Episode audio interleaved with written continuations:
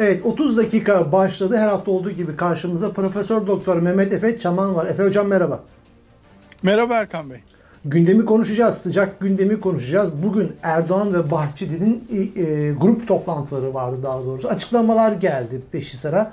E, Erdoğan'ın bir açıklaması vardı. Çok önemli. Bunu biraz zoomlayalım, mercek altına alalım. Bir de Bahçeli'nin de çok önemli bir açıklaması vardı. Erdoğan açıklaması şuydu.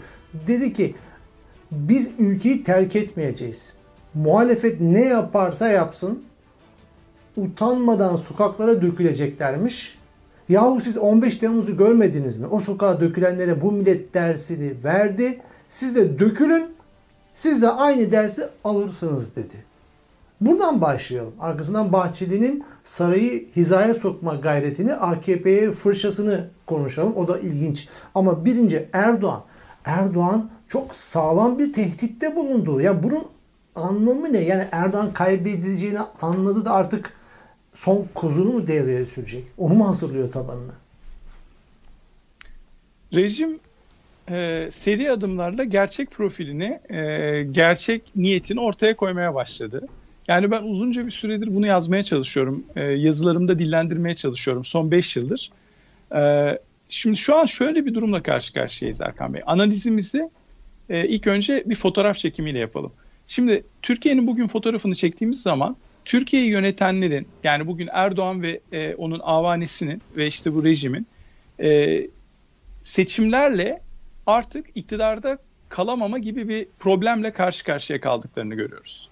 Yani bugüne kadar iyi kötü e, diktatöryel eğilimleri de olsa, otoriter bir rejim de inşa etmiş olsalar arkalarında %50'lik veya %50'den fazla insanın kendilerini desteklediği bir halk desteği vardı. Şu an gelinen nokta itibariyle fotoğrafı çektiğimiz zamansa artık bu %50 e, bandının altına indiklerini görüyoruz. Epey de bir altına indiklerini görüyoruz.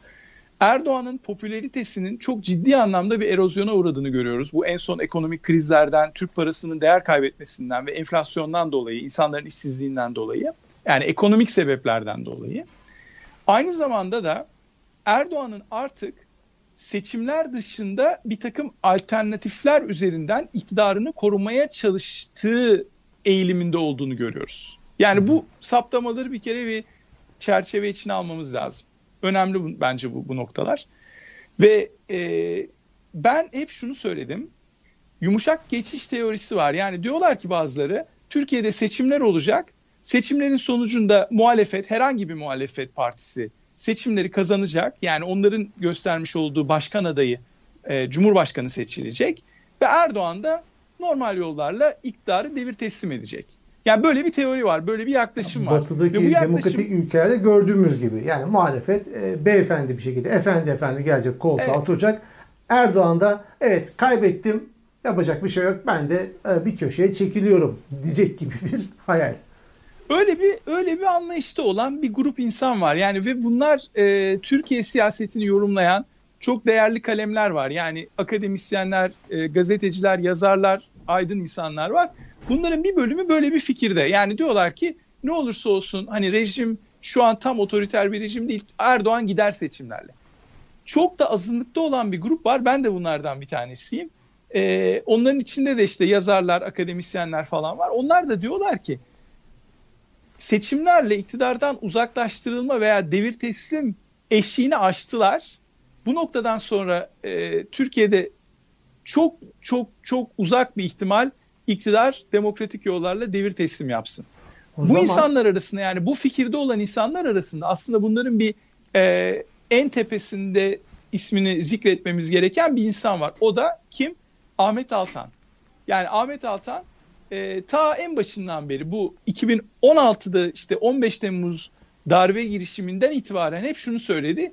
E, bunlar öyle bir suça bulaştılar ve öyle illegal yapılar içerisine girdiler ki hukuka geri dönmeleri imkansız. Yani ki o hukuka Ahmet geri Altan dönmek o diyor gün ama. söylediğinde ki suçları bugünkü suçlar kadar değildi. Yani her gün tabii, tabii, katlanarak tabii. devam eden bir suç e, şeyi kar topu gibi büyüyen bir suç. Evet.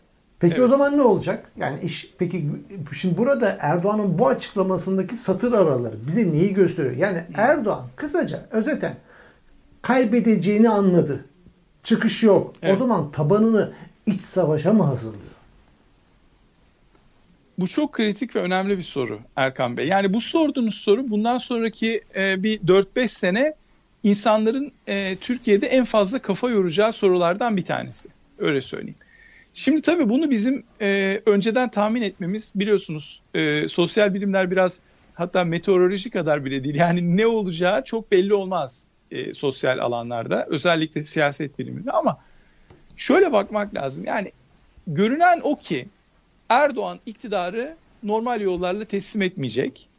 Görünen o ki insanları e, sokağa dökmek nümayişle, şiddetle veya kaos ortamında iktidarını devam ettirmek gibi bir strateji içerisine girmiş görünüyor. Bu çok yanlış tabii. Yani bu yaptığı şey korkunç bir olay ve Türkiye'yi dediğiniz gibi e, iç savaşa veya iç savaşa benzer çalkantılı bir sürece e, kanalize edecek gibi gözüküyor. Fakat burada en tehlikeli olan şey Erdoğan'ın meşru e, muhalefeti ki bu muhalefet rejimin diskurunu kullanıyor biliyorsunuz. Yani çok da büyük bir aralarında fark yok aslında. Sadece palyatif bir takım farklılıklar var, e, nüanslar var. Buna rağmen bu muhalefeti kriminalize etmek istiyor. Bu muhalefeti meşru veya legal zeminin dışında sanki işte e, Türkiye'yi terörizme, e, iç savaşa falan sürüklemek isteyen, işte sokaklara dökülüp darbe yapmak isteyen falan bir muhalefet gibi prezente ediyor. Öyle göstermeye çalışıyor. Bunun da sebebi aslında çok basit. Başka alternatifi yok. Başka olanağı yok şu anda. Yani başvurabileceği son kanal veya otobandan son çıkış noktası diyebile, diyebileceğimiz e, olay şu anda muhalefeti etkisiz hale getirmek. Muhalefeti etkisiz hale getirecek. Bunu yapabilmesi için muhalefeti gayri, gayrimeşru ilan etmesi lazım, yasa dışı ilan etmesi lazım veya diğer bir kelimeyle ifade edecek olursak kriminalize etmesi lazım. Nasıl e, 7 bin akademisyeni kriminalize etti, nasıl 160 bin kamu çalışanını kriminalize etti, nasıl normal çok düzgün olan vergisini ödeyen trafik cezası, park cezası bile almamış insanları e, gazetelerde, resmi gazetelerde terörist ilan etti. Aynı şekilde bunun hazırlıklarını yapıyor. Şimdi ne yapacaklar? Ben size şöyle, şöyle tahminimi söyleyeyim. E, bu operasyonu İstanbul Büyükşehir Belediyesi üzerinden yapacakları kanaatindeyim ben. Yani şu anki emareler, şu anki göstergeler onu işaret ediyor. Ne yapmak istiyorlar? Rejimin en kendisine direkt tehdit olarak algıladığı potansiyel muhalif lider e, şu an Ekrem İmamoğlu. Ekrem İmamoğlu'nun popülaritesini kırabilmek için aynı Selahattin Demirtaş'a yaptıkları operasyonu, ona benzer bir operasyonu yapmaları gerekiyor. Yani onu alaşağı edecekler. Bunu yaparken CHP'yi kendi e, dümen sularına daha çok çekmeye çalışacaklar ilk etapta. Yani ya diyecekler ki tamam CHP'de bir işte devir teslim olsun, e, Ekrem İmamoğlu'nun içeri alınmasını veya onun pasifize edilmesini tolere etsinler, kabul etsinler. Eğer etmiyorlarsa da etmedikleri kadarını biz gene kriminalize ederiz. CHP'de de operasyon yaparız. Aynı şeyi bakın Meral Akşener'in partisinde, İyi Parti'de yapacaklar. Aynı benzer olayları bütün daha ufak muhalefet partilerinde de deneyecekler. Buna ben şöyle diyorum, Putinleşmenin daha da somut hale gelmiş e, bir durumu söz konusu. Yani rejim zaten Putinizme kaydı biliyorsunuz 2016'dan itibaren. Putinizmi artık resmen kitabına uygun bir şekilde yapıyorlar. Yani Putin'in Rusya'sına baktığınızda da benzer bir profil görüyorsunuz. Peki bütün bunları ne zaman yapacaklar meselesinde şimdi Erdoğan evet şu noktada özetlersek Erdoğan sıkıştı. Seçimi yapılacak olan eğer yapılacaksa erken seçim veya zamanında seçim baskının hiçbir seçimi kazanamayacağını anlayan Erdoğan sıkışmışlık içerisinde tabanını iç savaşa hazırlayacaktır. Söylemleriyle bunu zaten bunu gösteriyor. Onu zaten Sadatlarla bir takım organizasyonlarla pek çok şeylerini zaten hazırladı. Pek çok o şekilde birimleri var. Bunu hazırlıyor. Tamam. Ama bütün bunların yani Türkiye'yi gelecekte, yakın gelecekte büyük bir kaos göz, gözüküyor o zaman Türkiye. Yani 2022 evet. Ve 2023'e kalır mı bilmiyorum. Çünkü 2023 seçimler var. Dananın kuyruğu kopacak. Dolayısıyla evet. Türkiye'yi 2022'de bu sene ve veya gelecek sene iki, o zaman çok korkunç şeyler bekliyor demektir. Yani bakın bunu tahmin etmek için kain olmaya gerek yok. Ülkenin cumhurbaşkanı çıkmış diyor ki sokağa falan çıkarsanız sizi diyor peşinizden kovalarız. Yani sizi hacimatlarız demek istiyor. Muhalefete bunu söylüyor. E şimdi sokağa çıkmayı çok yuvarlak bir kavram olarak alacağız. Yani tabii insanlar çıkıp da sokakta ne yapacaklar? Yani mesela şöyle söyleyeyim. Şimdi diyelim ki bir seçim kampanyası oldu. Seçim kampanyasında CHP işte 200 bin kişiyi, 300 bin kişiyi herhangi bir şehirde topladı. E şimdi bu insanlar sokakta yani bir meydanda toplandılar. E, bir miting var yani. E bu mitinge müdahale edebilir yani adam şimdi. Diyebilir ki kardeşim işte o mitingde atılan sloganlar veya o işte mitingdeki politikacının kim olursa olsun söylemleri bir tehdit. Devletin güvenliğini tehdit ediyor. Her şeyi güvenlikleştirdiler çünkü artık. Yani neyi eleştirirlerse, yolsuzlukları eleştirseler terörizm diyor adam. KHK'ların durumunu eleştirseler işte terörizm diyor. Ee, üniversitelerin durumunu eleştirseler, özgürlükleri, temel hak ve hukuka eleştir e, yani temel hak ve hukuka yapılan saldırıları eleştirseler, ihlalleri eleştirseler terörizm diyor adam. E şimdi böyle bir ortamda e, res, yani muhalefetin e, bir fiil aktif anlamda muhalif e, bir rol oynayabilmesi mümkün gözükmüyor. Yani sokaktan kastı nedir? Ve diyor ki 15 Temmuz'da nasıl diyor biz işte e, onları kovaladık falan. Ne diyor orada bakın isterseniz siz onu tekrar bir varsa imkanınız e, okuma imkanınız onu bir daha okuyalım isterseniz. Okuyalım. O cümleyi o biz çok kritik. ülkeyi terk etmeyeceğiz. Muhalefet yani biz terk etmeyeceğiz ben şunu anlıyorum. Yani bu koltuğu bırakmayacağız. Yani bu ülkede Yani o... ülkeyi terk etmek bir dakika yani bu a, bütün bilinçaltını kusuyor zaten. Ha, diyor ki bakın kusuyor. ben ben iktidarı kaybedersem ülkeyi terk etmek zorunda kalırım diyor. yani kaçmak zorunda. Yani ku- ku- kurduğu denklem bu. Neden? Çünkü suça bulaştığını biliyor, hukuksuzluk yaptığını biliyor. Dolayısıyla iktidarı kaybederse ülkeden kaçmak zorunda kalacak. Ve diyor ki biz ülkeyi terk etmeyeceğiz. Bu ne demek? Biz e, iktidarda cebren yani güç kullanarak da iktidarda kalmaya devam edeceğiz demek bu. Şimdi Muhalefet- ikinci cümleyi okuyalım. Bakın ikinci Ha, cümle de çok enteresan. Ne orada. yaparsa yapsın diyor. Ee, Evet. İsterse seçim kazansın. Yani ne yaparsa yapsın. Yani. Utanmadan sokaklara dökücü, döküleceklermiş. Ya bunun utanacak bir durum mu var? Yani Yani muhalefet ne yaparsa yapsın diyor. Yani bakın muhalefet ne yapabilir ki zaten? Muhalefet eleştirebilir. Muhalefet seçimlere iştirak edebilir. Muhalefet seçimleri kazanabilir. Yani bu üç ihtimali de kanun dışı ilan etmiş adam zaten bu konuşmada. Yani doğrudan söylemiyor bunu ama bunu ima ediyor. Ondan sonraki cümle de çok kritik bakın. Evet. Ondan sonraki cümle aslında işi ortaya koyuyor. şunu örnekleme getiriyor. Pardon. Yahu siz 15 Temmuz'u görmediniz mi? O sokağa Evet. dökülenlere bu millet dersi verdi. Siz de dökülün, siz de aynı dersi alırsınız.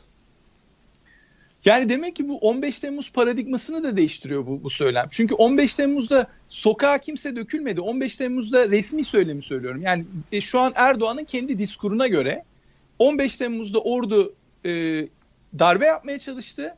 Erdoğan da kendi taraftarlarını sokağa çağırdı. Dedi ki e, sokağa çıkın ve darbeye direnin. Şimdi sokağa çıkan kim? Sokağa kendi taraftarların çıkmış. Seni korumak isteyen, senin rejiminden yana olan insanlar çıkmışlar. Darbeye karşı yani sözde darbe ama darbeye karşı işte sokakta insanlar. E şimdi kimi kovalamışlar? Yani askerle asker darbe yapmaya çalıştı diyorsun. O darbe yapmaya çalışan askerler sokağa çıkıp böyle nümayiş falan yapan adamlar değil. Yani darbe yapmak için sokağa çıkmışlar. E şimdi sen o insanlarla, o askerlerle şu anki muhalefeti karşılaştırıyorsun. Muhalefetin ordusu mu var? Muhalefetin silahı mı var? Muhalefetin cebir kullanabilme imkanı mı var?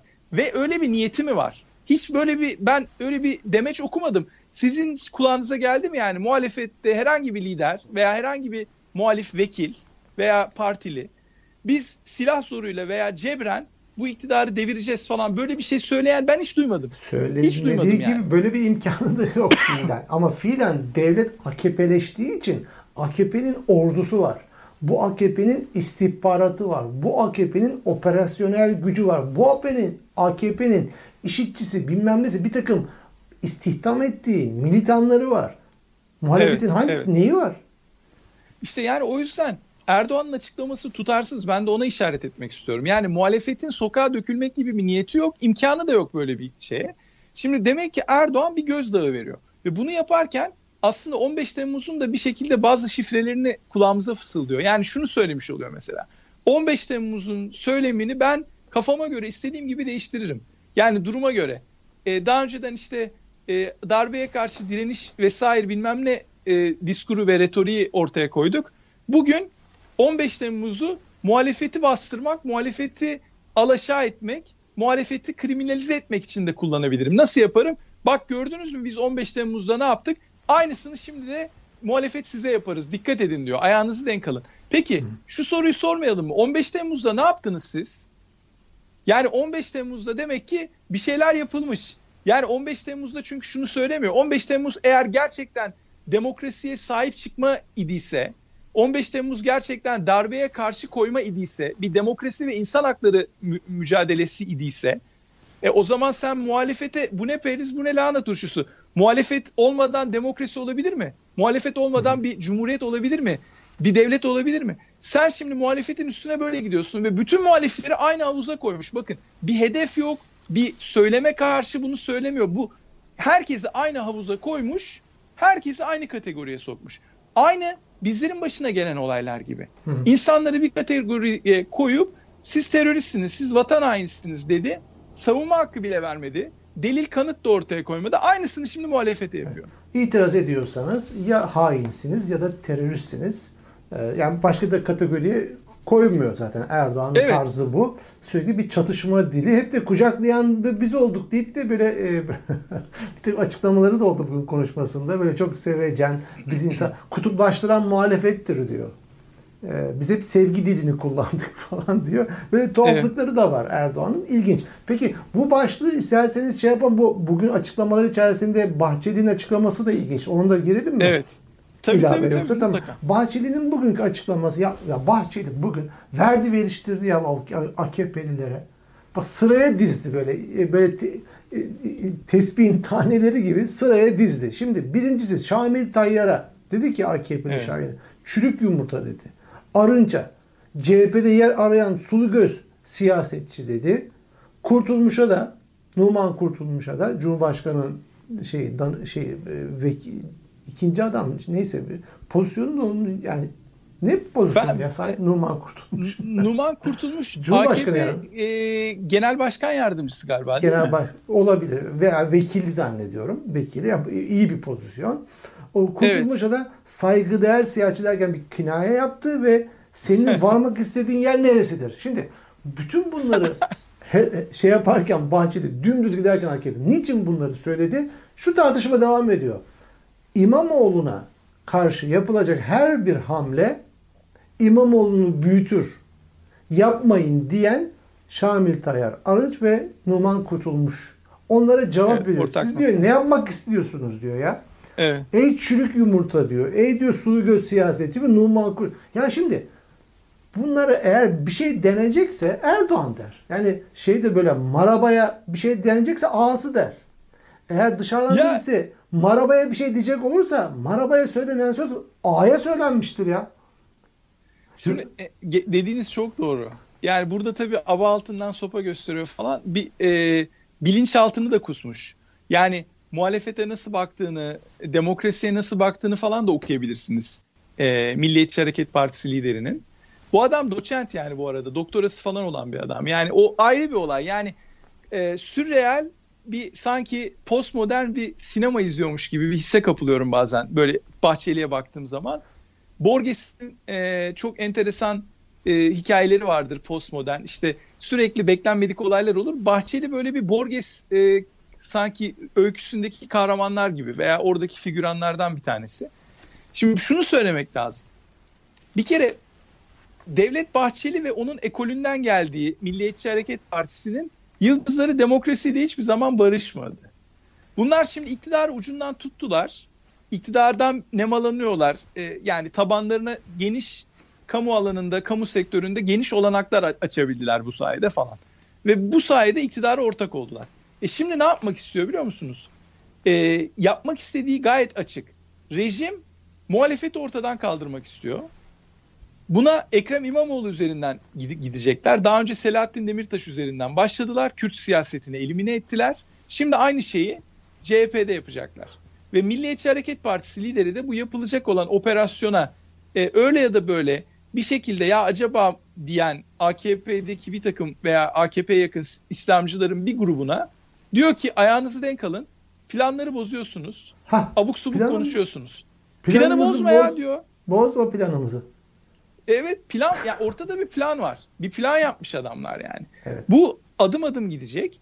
Dolayısıyla bakın şunu ben hep böyle yani gamlı baykuş gibi negatif olayları söyleyen bir adam gibi kendimi hissediyorum ama olan olayları söylemek zorundayız. Yani e, gördüğümüz olayları. Görünen bir gerçek var. Bakın ben size gelen şeyi söylüyorum. Ciddi bir diktatörlük geliyor. Bugünkü diktatörlük daha henüz tekamül etmemiş. Yani öyle düşünün. Bugün çektiğimiz acılar, bugün toplumun çektiği acılar, ızdıraplar henüz daha tam pik noktasına ulaşmamış. Çok daha tehlikeli bir süreç geliyor. Ben bunu görüyorum ama anlatmaya çalıştığımda insanlar hep e, inanmıyorlar. Başka şeylere kayıyorlar. Yani ya bak öyle değil işte bak bilmem ne araştırma şirketi ya bak İstanbul Belediye seçimlerini nasıl teslim etti. Ya arkadaş ben görüyorum tren geliyor sen hala rayların üzerindesin. Ben o yüzden şunu söylüyorum. Türkiye'yi iç savaşa ve bir kaos ortamına sokmak istiyorlar. Bahçeli bunun sinyallerini veriyor küçük ortak. Erdoğan bunu bas bas artık ne desin adam yani bütün muhalefeti külliyen kriminalize etti bugünkü konuşmasında. Yani muhalefete böyle bir şey bir demokraside söylenebilir mi? O adamı orada tutarlar mı? Ve ben size şunu söyleyeyim. 1950'lerin sonlarına doğru Demokrat Parti'nin o ceberrutlaşması, sistemi kontrol altına alması ve ondan sonra olan olayları hatırlasın herkes. Şu an onun abartmıyorum bakın yani bu e, söyleyeceğim şey böyle abartı bir rakam değil. 100 katı, 100. 100 katı olaylar oluyor. 100 katı. Siyaset mekanizması her şeyi bitirdi. Türkiye'de muhalefet en son artık ham yapacakları, en son yutacakları lokma. Muhalefetin bir kısmını yuttu zaten. Kürt muhalefetini bakın yuttu. 10 tane Kürt vekil içeride, Selahattin Demirtaş içeride ve aynı şeyleri CHP yapacak. Bu bir uyan sinyali muhalefet için. Muhalefetin uyanması lazım. Muhalefet artık derin uykudan, komadan çıksın lütfen ve rejimin söylemlerini reddetsin. Bu rejimin bu rejime karşı koymak için cadı avının adını koymak lazım. Kardeşim cadı avı var. Siz cadı avı yapıyorsunuz demek lazım. Siz kendi anayasanızı çiğniyorsunuz demek lazım. Bunları söylemeden palyatif önlemlerle aspirinle kanseri tedavi edemezsiniz. Ben çok net söylüyorum baştan baştan itibaren. O yüzden bunların en büyük korkusunun üzerine gideceksiniz. Gerekirse pasif direniş, gerekirse etkin muhalefet, gerekirse sineyi millete dönmek gibi radikal önlemler alması lazım muhalefet. Evet, gidişat hiç iyi değil. 2022 ve 2023 Türkiye seçime giderken çok büyük olaylara gebe ve Erdoğan her şeyi yapmaya da hazır. Başka da çaresi yok. Yani demişti ya hani seçimlerde ya bu işi seve seve verirsiniz ya güzellikle işte güzellik olmayınca neler olduğunu hepimiz gördük. Neler yaşandı. Evet. Bir, birden terör dalgası aldı götürdü ülkeyi. Her şeyi yapabilir. Başka da şansı kalmadı zaten. Evet programımızın sonuna geldik. Efe Hocam teşekkür ediyorum. Tekrar görüşmek üzere. Ben ben çok teşekkür ederim. Görüşmek üzere.